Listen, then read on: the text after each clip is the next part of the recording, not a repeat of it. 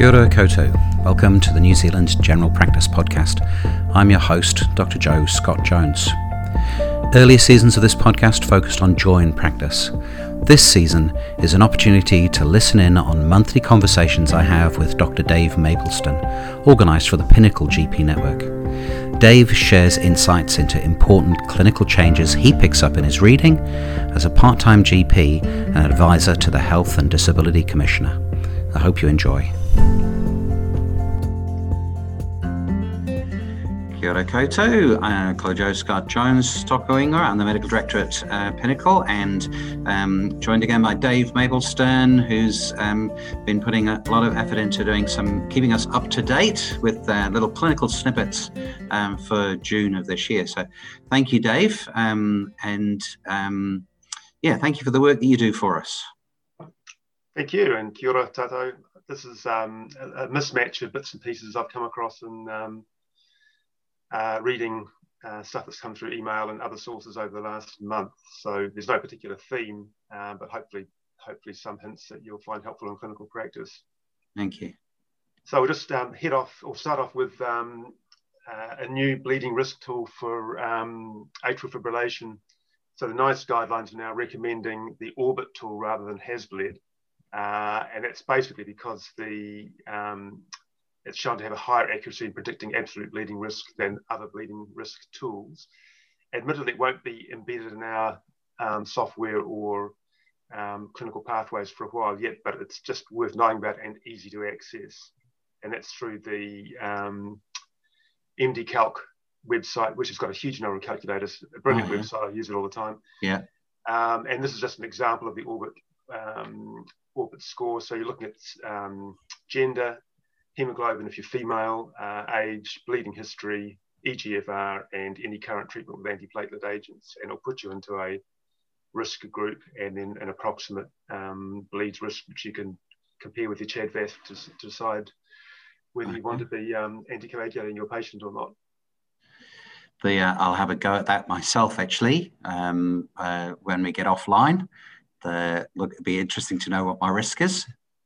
Are you on antiplatelet agents? Though? Yeah, I am. But anyway, not. You have to know your current EGFR. You might have had a blood test for a while. I had one at field days. Had a little point of care testing. So yeah, no, I do know what my EGFR is. And then just going on to something totally different, just a reminder about the services that Dementia Waikato and there are similar agencies throughout the country in the other DHB areas, what they offer. And this came a bit out of a recent pod education session we had on the silver tsunami. And basically, Joe and I and other members of the baby boom that are now approaching the age when things start to go wrong in a big way. That happened about 10 years ago for me. Varying times. But just a reminder that the Community Health Pathways section on cognitive impairment does recommend early referral to Dementia Waikato or the regional equivalent if you've diagnosed a patient with dementia. So the local team's got two OTs and a registered nurse as advisors who provide a free navigator service. And that includes education for families, information, advocacy, and support. And they'll visit the clients in their own home. If you go onto the health professionals section of the website, of the Dementia Waikato website, it has a referral form, which I haven't opened up here, or I can show you. The referral form that you just click on and it will take you to a faxable or postable referral form. Families can self-refer as well. If you're a rest home GP, there's quite a good little handbook on advice for care homes for changed behaviours or BPSD. But the printable fact sheets, I think, are really quite helpful. So there's a whole range of sheets you can print off and offer patients immediately if you've made the diagnosis or suspecting a diagnosis of dementia about all aspects of dementia. So just quite a handy resource to know that it exists. And down the bottom here, there's a discussion on enduring powers of attorney. And what I'd be doing as far as that's concerned is encouraging everybody to have one well before they get to the stage of being suspected with dementia, because once you've become demented, it's a little hard to put one into place. Yeah, it was interesting. I was sort of doing a screening test, like the Mini ACE, at each time you do a driving medical. There are many practices that do that, and it gives you a really good baseline from which you can then sort of make those further assessments. And as you say, there was a bit of debate about how the benefit of diagnosing dementia at an early stage. And I think that resources such as those that you've just shown us are a really good example of what benefits a whānau can get from having a diagnosis made at an early stage. You know, you being prepared for the future, knowing what the future is going to hold is really helpful. If that's, just on its own, never mind any sort of new medications that may be sort of in the offing that might be of help, although lots of debate around that. And I think it's also the recognition that it is a devastating diagnosis for a lot of people, even if it's early stage or suspected, and as much support as we can offer at the time of diagnosis, I think is important and appreciated. Yeah, yeah. And as you say, those resources are relevant wherever you are in the country. There are local services that do similar things in each of the districts. Yeah, slightly different names, but same theme. Yeah. But the driver's license side of things is or driver's medical is quite interesting in that how much information does the Mini ACE give you on your ability to drive? Yes. Yeah. And should we be bringing up the road code and the scenarios and asking patients to tell us what their impression of the correct driving strategy is under certain circumstances? Yeah. So it could end up being an hour long assessment rather than the 15 minutes or so we do at the moment. Yeah, I mean, the age concern also offer a pre-driving test learning opportunity.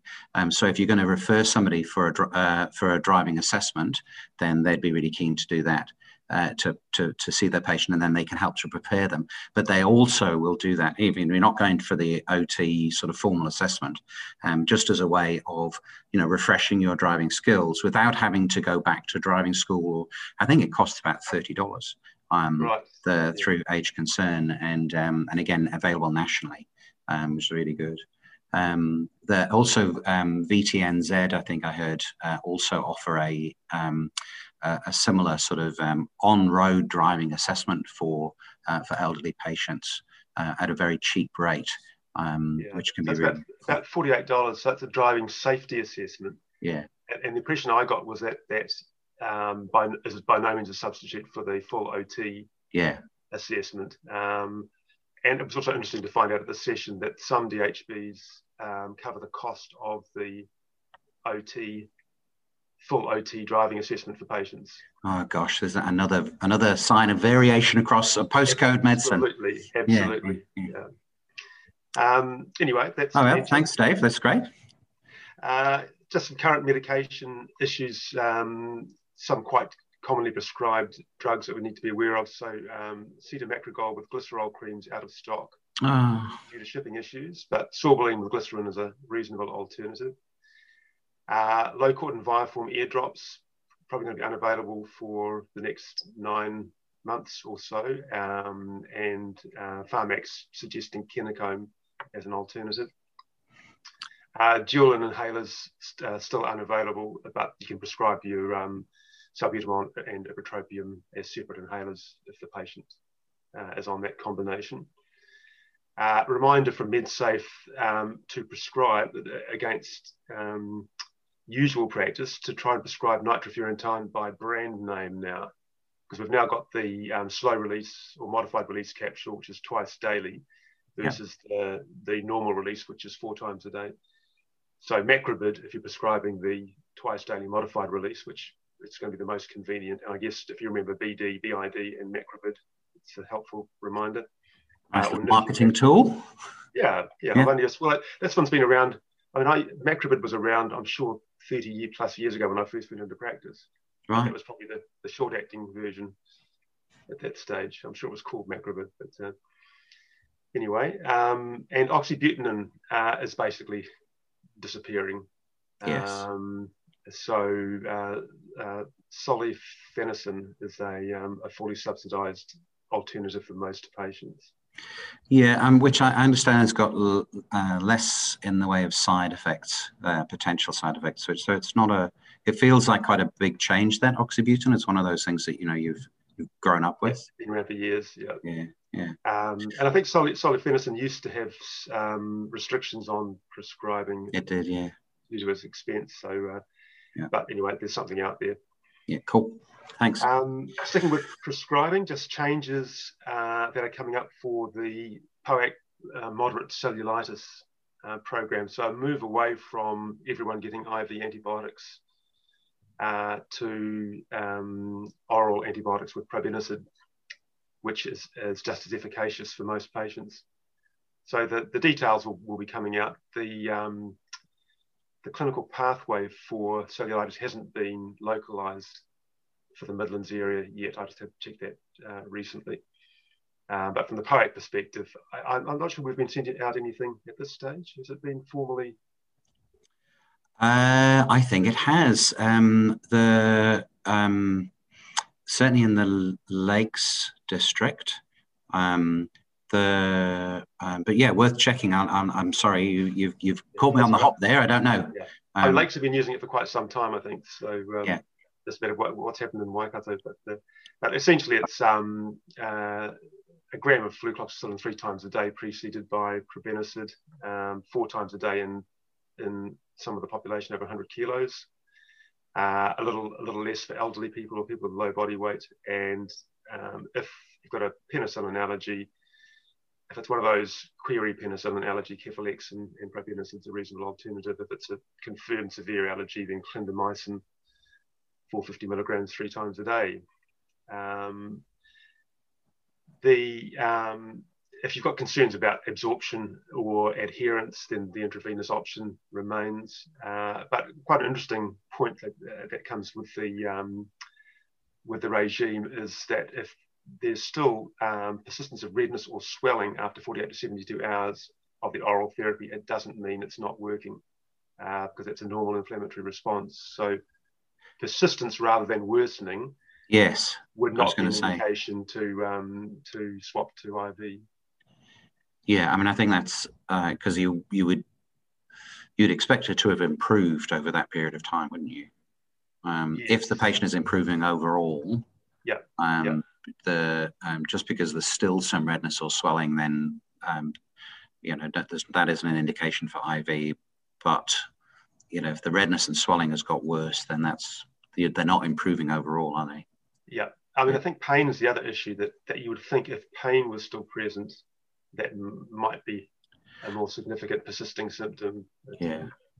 Pain always makes me think about necrotizing fasciitis, and absolutely. I know it's so, you know, incredibly rare, but you know, particularly around this infection, pain at a little bit of distance from where the infection site is as well is something I've never experienced it for a patient, but you know, it's one of those things, horror stories, you know. Oh. Yeah, I mean, I've read several complaints where it hasn't been diagnosed, and inevitably these have been very young, or as in teenagers that have died. Yeah. And quite interesting, one of the presenting symptoms seems to be pain out of proportion to the visible inflammation at that point, yeah, as well. Is there an association with non-steroidal anti-inflammatories as well? Yeah, there's a question mark over that. Okay. Yeah. Possible. Yeah. Yeah. But yeah, just, you know, if there's ever a remote suspicion that might be the case, send them in straight away. Yeah, it's just a hideous disease. Yeah. End of Life Choice Act. So this is quite complex. So I'm not going to tell you about the End of Life Choice Act. Really, just introducing some concepts because it's coming into force on the 7th of November, which is not that far away. Yes. So there's a foundation training module available on the Ministry of Health Learn Online website. So it's free registration, doesn't cost you anything to do it, and gives quite a good basic background on the legislation. And there have been some podcasts that the ministry have been doing, or at least one so far, which requires registration. And the one I've attended so far was really on GPs' experiences with end-of-life care in Canada and one of the Australian states where it's legal. But further training modules are being developed, so it's worth checking Learn Online from time to time if you're interested in keeping up to date. And there's a forum for practitioners interested in actively participating in the process planned for 29th, 30th of September 2021. So there's been no more information on that sent out yet. This came out of the podcast that I was at. But if you're remotely interested, it might be worth just blocking off that weekend in anticipation. So the ministry is estimating that around about 950 applications for end-of-life facilitation and around about 350 procedures undertaken in the first year after the Act comes into force. Mm. It's quite possible you're going to be involved in terms of either being asked about it or as involved as you want to be at some stage in the next year or so. Those figures, I think, are based on experiences in other countries. The SENS group is being established prior to the Act coming into force, which is just as well. So they'll basically be the resource, the source of all knowledge in terms of listing those health professionals who are available and willing to be involved in the assisted dying process. So that comes down to the next point, which is if you have a conscientious objection to participating in the process, that's recognised as being, you know, a very reasonable position, but you are required by the legislation to refer a patient to somebody who is able to assist them, and the easiest way to do that is going to be referring them to the SENS website, which has the list of providers. The other very interesting point is, or from my perspective, is you cannot discuss assisted dying with a patient unless the patient raises it with them first. So if you're not permitted to offer that as an option of management unless they've raised it, and you can be subject to disciplinary proceedings or proceedings for breaching patient rights if you initiate the discussion, which I find really interesting because Code 5 of the Code of Rights basically says you've got to offer patients all options for their management, but the end of life legislation overrides the Code of Rights in this instance. Yeah, it's really interesting. We'll be running a clinical Zoom on this before November to give people an opportunity to sort of think about it further, and providing some resources through the website as well. It's a very significant change in our practice, and that all of us, I think, are going to need to understand. Because as you say, it's extremely likely that patients are going to raise this with us, and we're going to every practitioner is going to need to know how to deal with it. So you know, it is going to impact on every single one of us. Yeah, and I totally agree. I think it's worth, you know, given that this next few months is going to go quite fast leading up to November. Just not leaving your process of familiarising yourself with the Act to the last minute, and you may well be getting inquiries, you know, before it comes into force as well.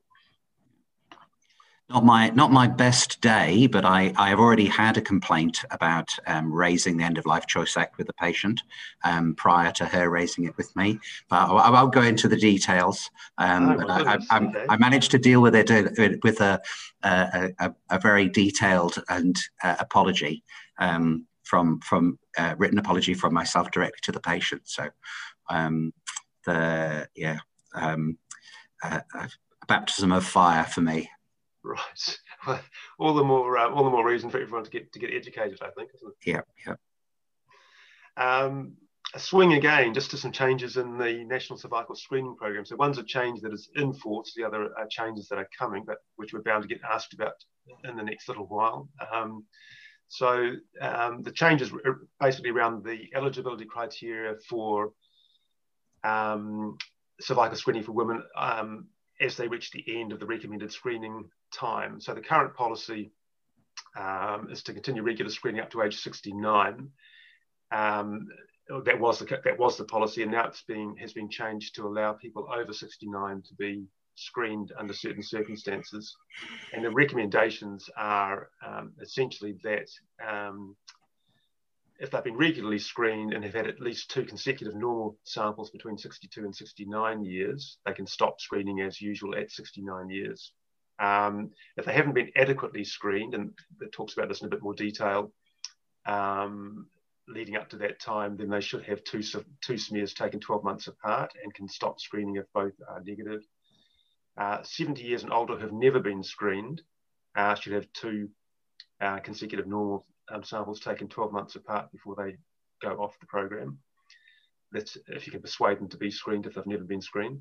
Mm. And any with previous abnormal results, there's usually has been advice from the gynecologist, depending on the nature of the abnormal result as to how long they need to continue screening.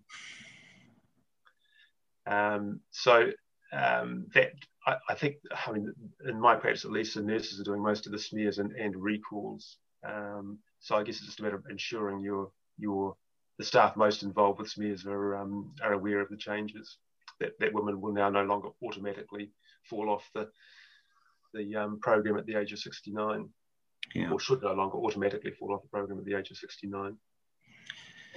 I think it's going to be about documenting those conversations, really. It's going to be a really important part of that, particularly for those people that are unscreened.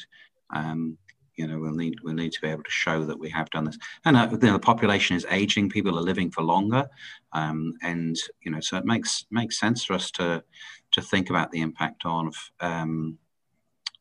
screening programs on people as they're getting older as well. And I think that these recommendations will probably change again when the HPV swabbing comes in. Yeah. Also. Yeah. So I've already had a couple of queries about, do I have to have another smear in 3 years, or can I wait till 5 years now? With the news that's around regarding the HPV, but essentially the screening test, the HPV swabbing will be implemented from July 2023, so it's a while away yet.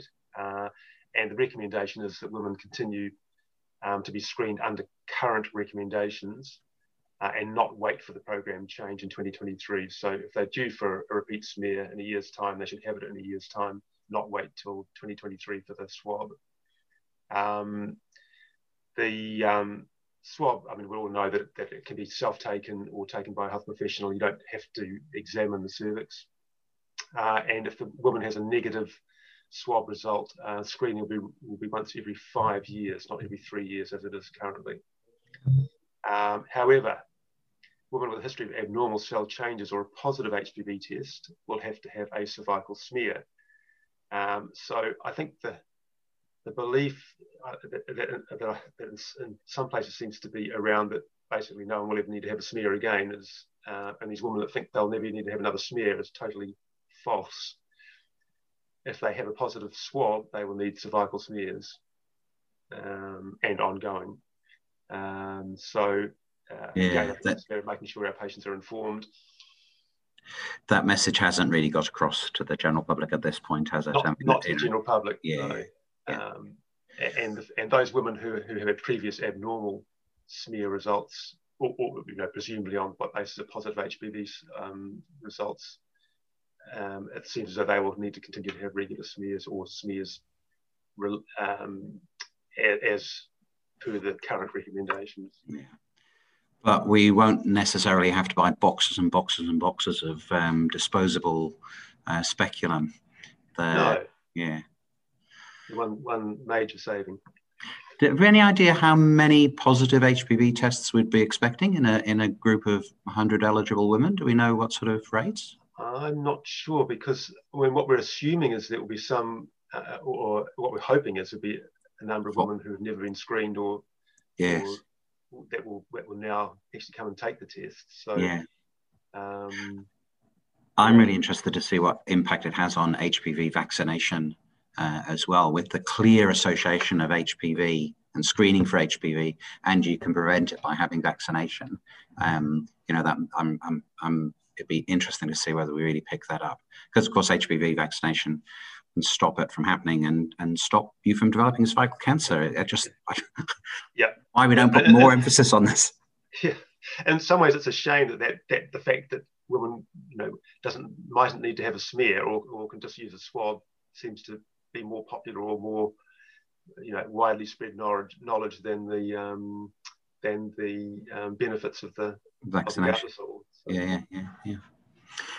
Anyway, that's good. And as you say, it'll have an impact then. I'm sure it'll change the recommendations for people in their later years as well. Yeah. I would assume that if you've never had a smear and you have a swab at 71 and it's negative for HPV, then you're not going to need to have anything further done. But, We'll wait and see. And just very briefly, the COVID testing guidance is being regularly reviewed and updated on the Ministry of Health website. So it's really worth just keeping an eye on that from time to time. Messages at the moment are that the Delta variant particularly can present quite subtly, encouraging us to swab all patients with respiratory symptoms as we head into winter. Very elderly patients, if they're symptomatic, preferably use a nasopharyngeal swab, but if you're concerned about them bleeding to death with a blood nose, and you can use an oropharyngeal swab combined with an anterior nares swab. Children, clinical judgment, not driven by the severity of the illness, but really more for children on their risk status. Yeah. For children under 11 years. And this is almost redundant now, but if you're testing or are testing any patients related to the Wellington knot outbreak, there was just a request by the Ministry to put serve WLG1 on the request form, but I think that's just about been exhausted now, luckily. Yeah, we swerved a dodgeball there, didn't we? Absolutely. Yeah. Hopefully. So that's a little bunch of bits and pieces for this session. Oh, it's absolutely fantastic, Dave. Thanks a lot. So we'll upload that guidance, the written sort of document there with all of the links that you've created to the website as well. And just thanks again for the work that you do, helping us with this. It's really, really helpful. And I know we get some positive feedback about these clinical snippets, and you know, your work is really appreciated. It's interesting stuff, mostly practical. So we'll keep going. Cool. Thanks, Dave. Okay. Thanks for listening. Please like and share this podcast if you found it useful. The show notes on the podcast website contain links to all the resources that we discussed. A video version of this podcast is available on the Pinnacle Practice website at pinnacle.co.nz. Ka kite anō.